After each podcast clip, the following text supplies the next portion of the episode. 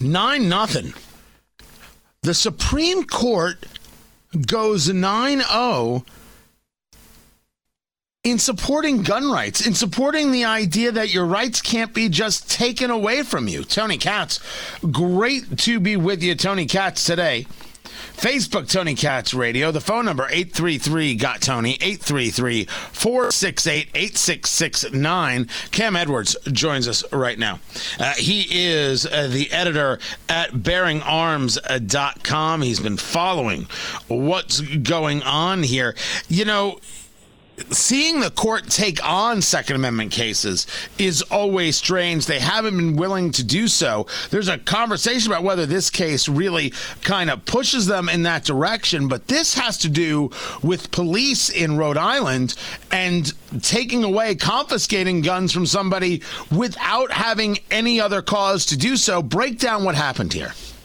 Absolutely. So, yeah, this is a case called Caniglia versus Strom. Edward Caniglia, uh, who lives in Cranston, Rhode Island, got into an argument with his wife, and he was a little hyperbolic. At one point, he got a handgun out and he slammed it down on the kitchen table and said, Why don't you just shoot me already?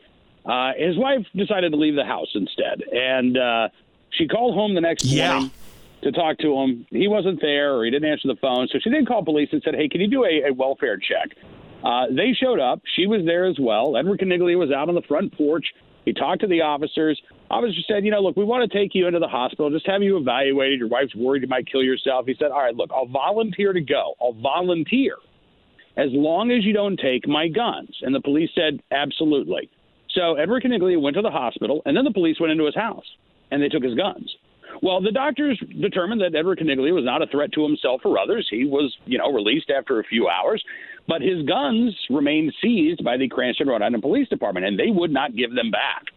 So he sued, uh, alleging that his Fourth Amendment rights had been violated by this warrantless search of his home and the seizure of his firearms. And as you point out, uh, on Monday, in a nine nothing ruling, the Supreme Court, yeah, they affirmed that Edward Caniglia was right. His Fourth Amendment rights were violated by this warrantless se- search and seizure of firearms in his home.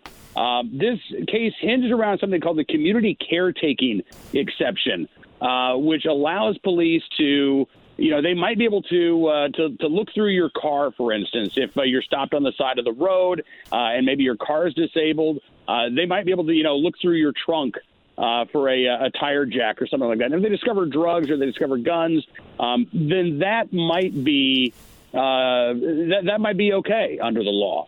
But the Supreme Court said, look, a car is far different from your home. Uh, and this community caretaking exception does not apply when when police go into your home without a warrant and they take firearms. No crime has been committed. There's no evidence of any crime, and they still take your guns.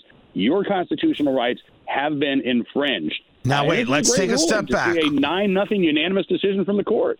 Let's take a step back because this idea of this community caretaking is pretty interesting. Because one of the questions asked is, well, how in the world does this thing even get to the Supreme Court? How, how many people said, yeah, you could just keep somebody's gun ad infinitum? And the answer is a district court and the First District Court of Appeals that used this, as you describe it, this decision on Cady versus Dombrowski, this community caretaking exception to do so. And what it smacks of, Cam Edwards, is hey, we really want to keep guns out of people's hands, and we figure we could just throw enough legal uh, at you to make you disappear and lose your rights.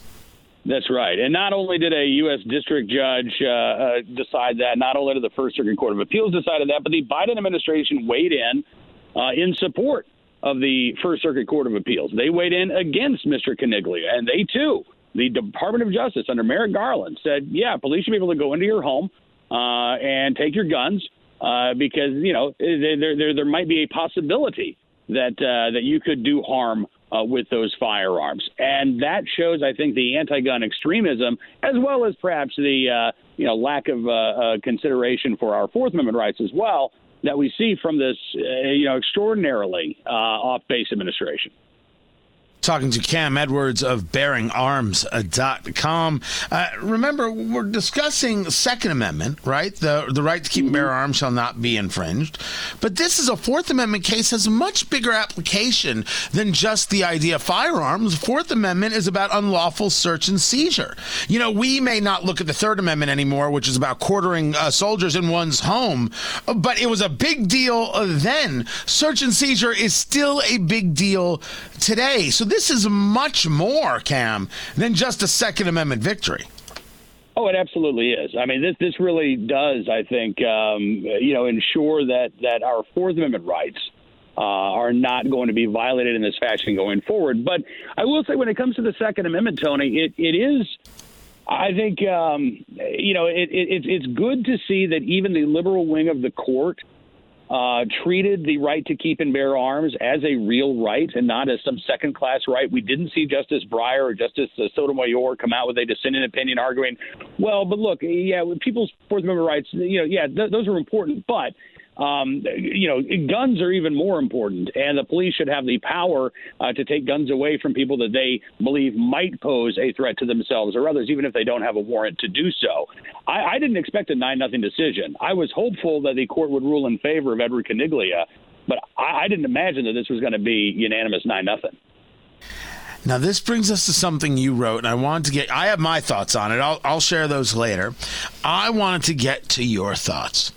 You shared a part of, uh, right, so the, the, the response was written by uh, Clarence Thomas, right? The opinion was written mm-hmm. by Clarence Thomas, but a, a series of other justices wrote their own thoughts right? Sometimes you have uh, uh, concurrent opinions or sending, uh, you have all sorts of things, but they, they all agreed on, on the basics here.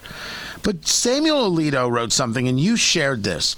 He wrote, This case also implicates another body of law that petitioner glossed over the so called red flag laws that some states are now enacting. These laws enable the police to seize guns pursuant to a court order to prevent their use for suicide or the infliction of harm on innocent persons. They typically specify the standard that must be met and the procedures that must be followed before firearms may be seized. Provisions of red flag laws may be challenged under the Fourth Amendment, and those cases may come before us. Our decision today does not address those issues. And you asked the question, what can you read into Justice Samuel Alito's comments? As you see it, what do you read into those comments right there? Well, I think it's interesting that Justice Alito brought this up, given that red flag laws were not an issue here, right? Uh, and he talks about the standards that there, you know, there are standards that are used. That makes me maybe a little cautious that uh, Justice Alito uh, would would view these red flag laws differently, would give them a little more deference. Uh, than a warrantless, you know, seizure of firearms in the home. But when a red flag case comes before the Supreme Court, if one does, then the issue is not going to be whether or not there are standards, whether or not uh, you know a, a judge has a hearing. The issue is going to be what those standards are. And under red flag laws in virtually every state, it is a very low legal standard. Uh, you know, basically a preponderance of the evidence, right? If a judge believes there's a 51% chance that somebody poses a threat to themselves or others, they can sign off on these red flag orders. They can seize these firearms. Uh, and depending on what state you live in, you know, maybe in a couple of weeks, you get the opportunity to actually appear in court yourself and argue in your defense. Um, in other states, you might not get that opportunity to do so for uh, for longer than a couple of weeks. So I think it's interesting that, that Alito brings up the red flags. Um, I, I, I, you know, honestly, I don't know if that's a, a good sign or a bad sign, but it's uh, it's worth noting that that that is at least on the radar of one of these Supreme Court justices. Do you expect this court to start taking more Second Amendment cases? Because they have been reticent. The court has been reticent to mm-hmm. take those cases.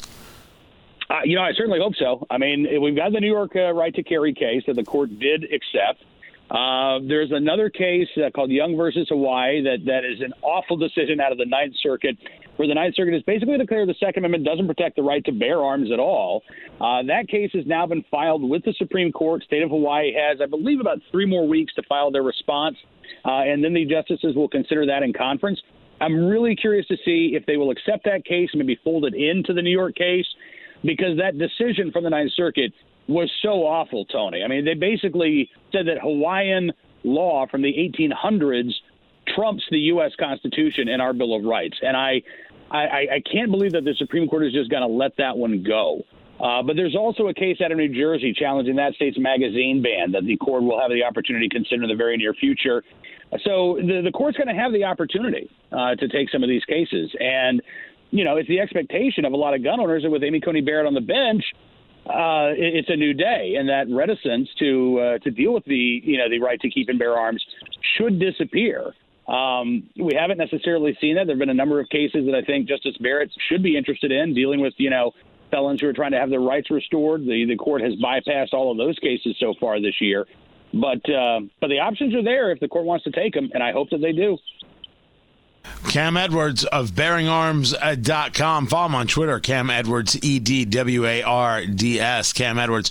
Always a pleasure. We've got more. I'm Tony Katz.